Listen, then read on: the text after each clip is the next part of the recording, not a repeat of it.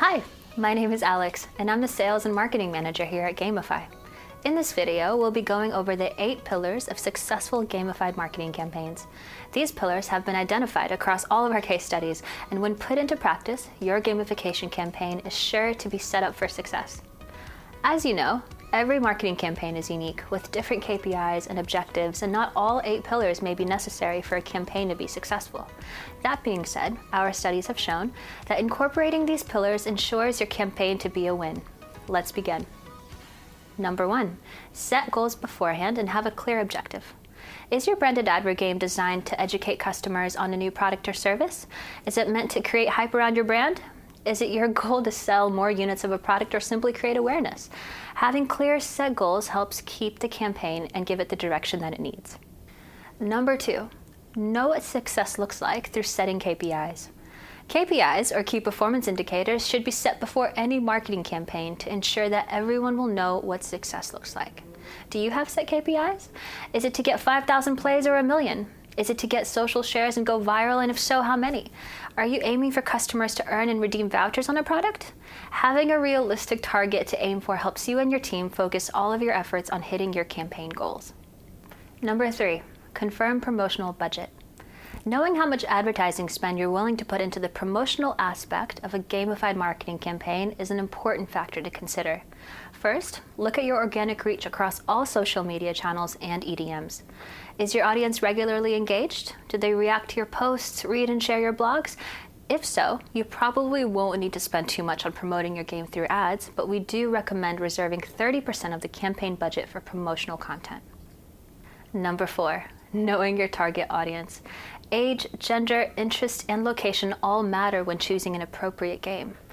Some games have a user percentage that can be 85% male while others are 70% female.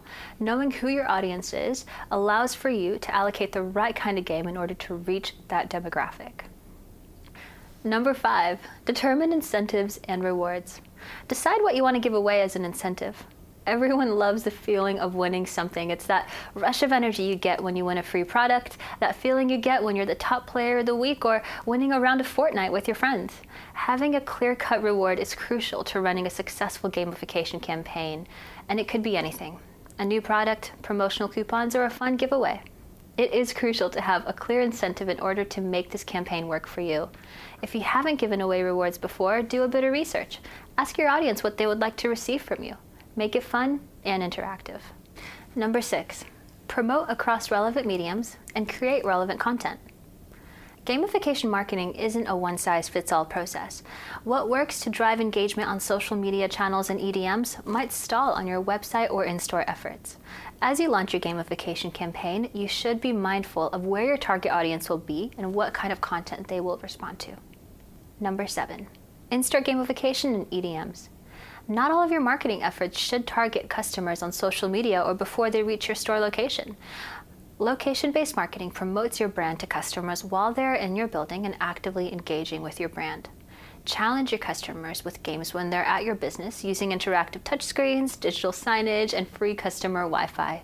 In store leaderboards are another example of encouraging your customer base to get involved.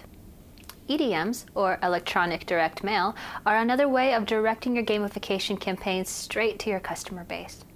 Number eight, campaign duration and long term sales efforts.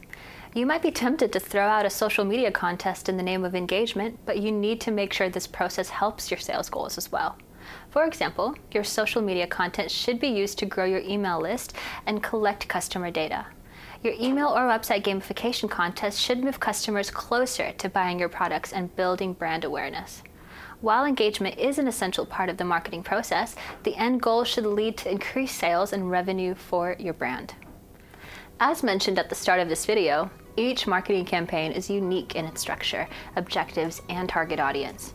So, with that in mind, not all eight pillars may be necessary for a campaign to be successful.